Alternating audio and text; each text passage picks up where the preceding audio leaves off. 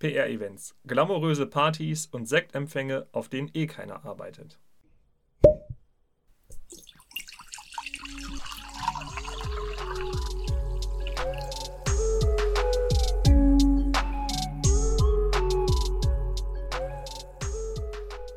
Die Korken knallen, der Prosecco fließt. PR hat die unterschiedlichsten Aromen. Wir gießen euch ein Glas Mythen ein und blicken genau aufs Etikett.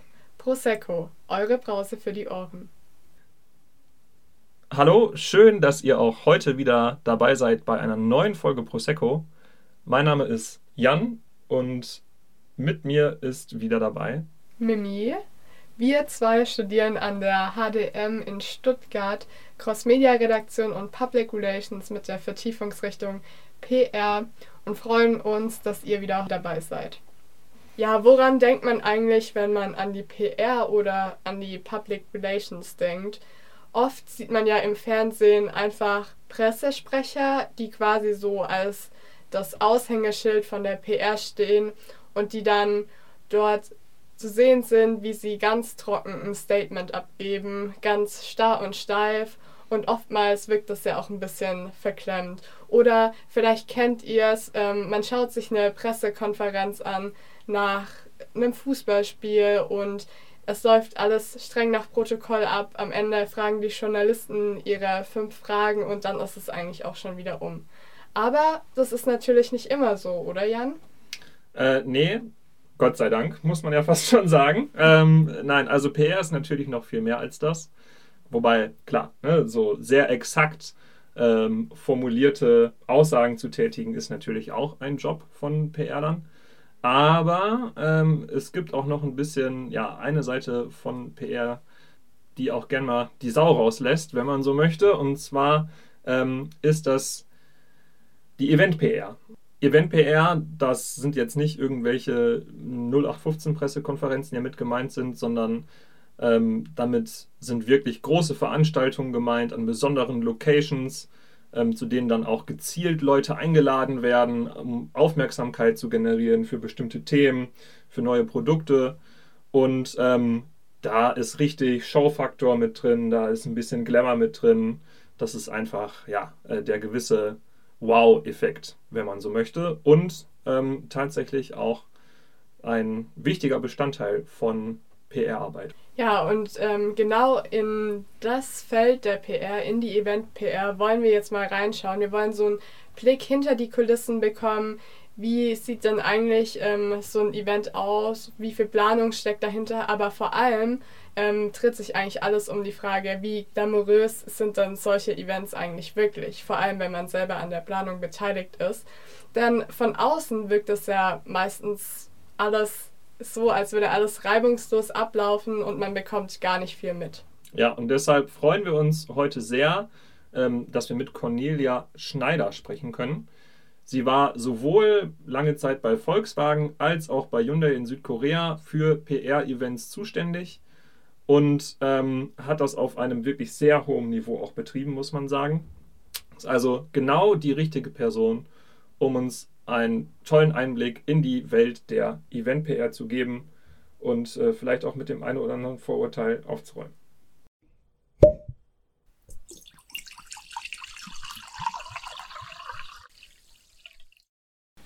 Ja, also herzlich willkommen, liebe Frau Schneider, bei uns im Podcast. Wir freuen uns, dass Sie heute hier dabei sind. Und zum Anfang haben wir für jeden Gast fünf Fragen zum Kennenlernen vorbereitet. Die würde ich Ihnen einfach mal kurz stellen. Ähm, es geht eigentlich ja. darum, immer nur mit einem Wort zu antworten. Es sind entweder oder Fragen. Genau, dann würde ich mal anfangen. Du oder sie?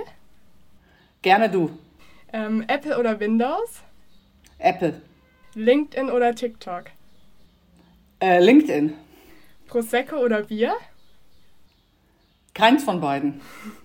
Und Malle oder Sylt? Keins von beiden.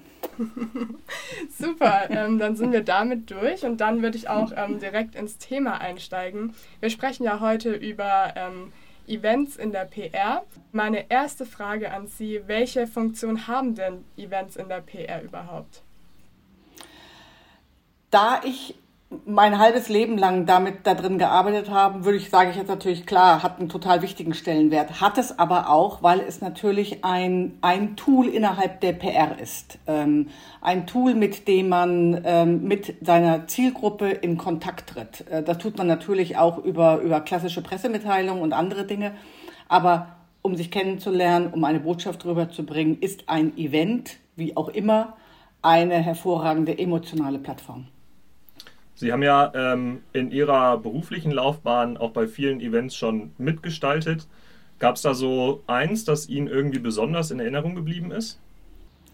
Ähm, ich würde mal sagen, es gab fast so in, jeder, in, in jedem Unternehmen, in dem ich tätig war, immer so ein Highlight. Ähm, ich wenn ich jetzt mal auf die letzten 18 Jahre zurückgucke, dann gab es bestimmt ein sehr großes Highlight in meiner Zeit bei Volkswagen, nämlich ähm, die Einführung des Kleinwagens Fox in Kopenhagen, das sogenannte Project Fox, wo wir mit ähm, internationalen Street Art Künstlern äh, auf eine ganz andere und neue Art und Weise ähm, ein kleines Auto eingeführt haben.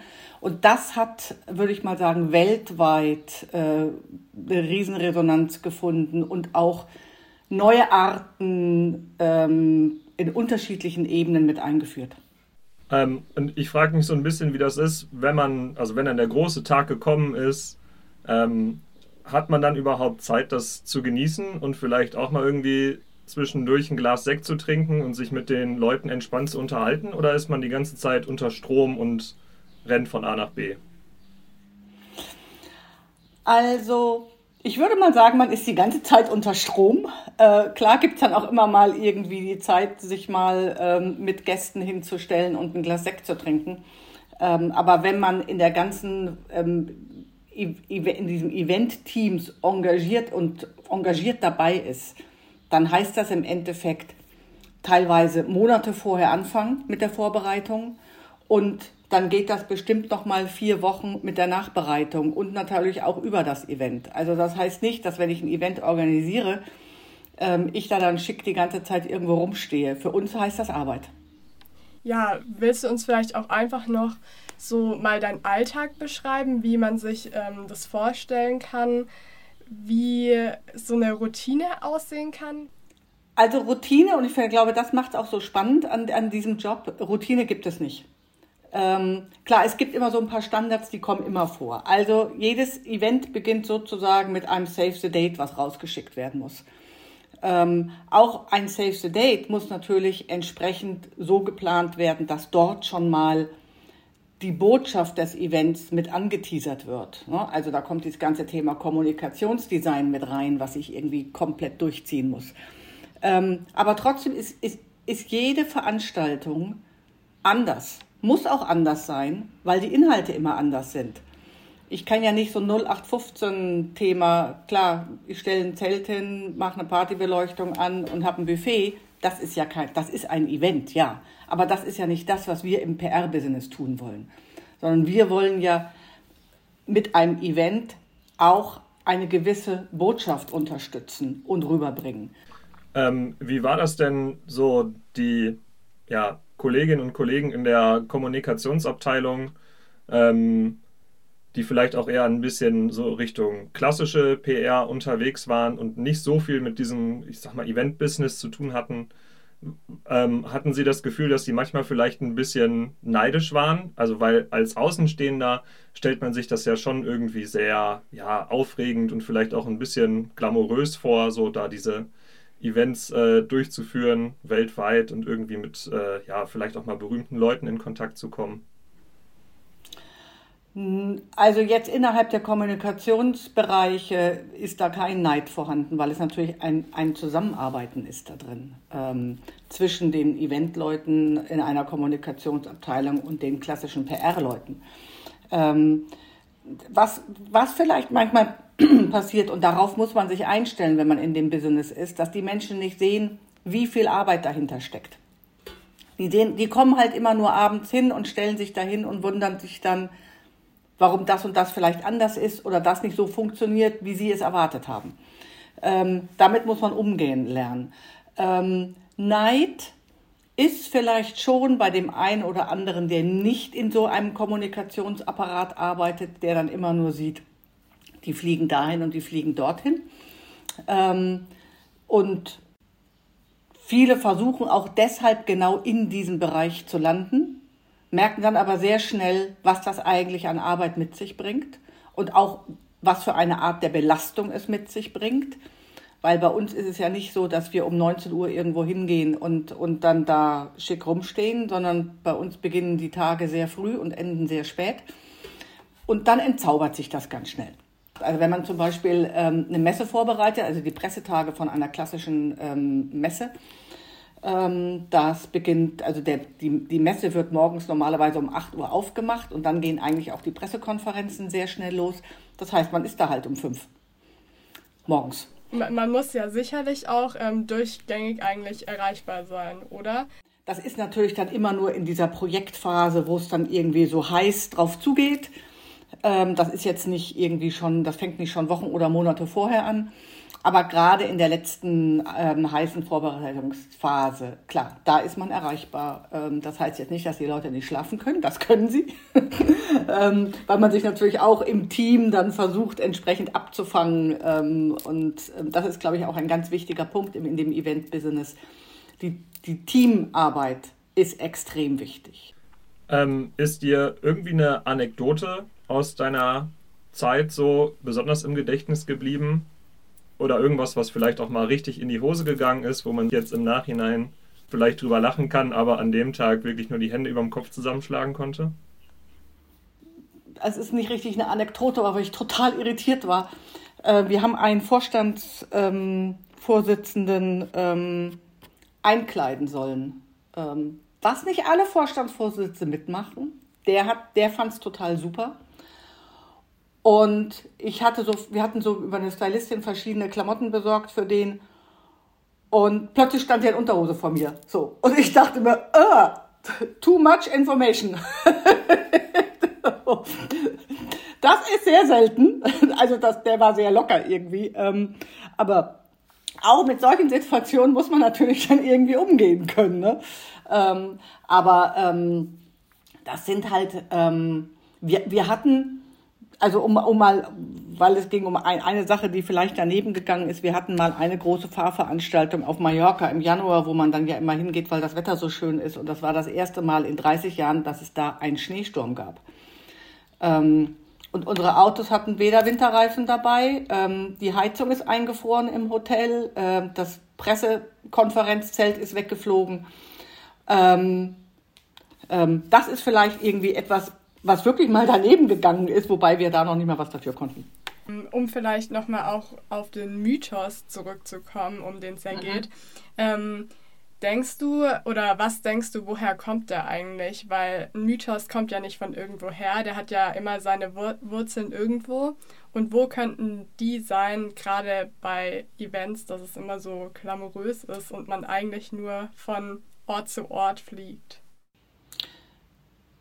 Ich glaube, das ist ganz einfach, weil die Leute ja immer nur das Ergebnis sehen. Dass man da steht.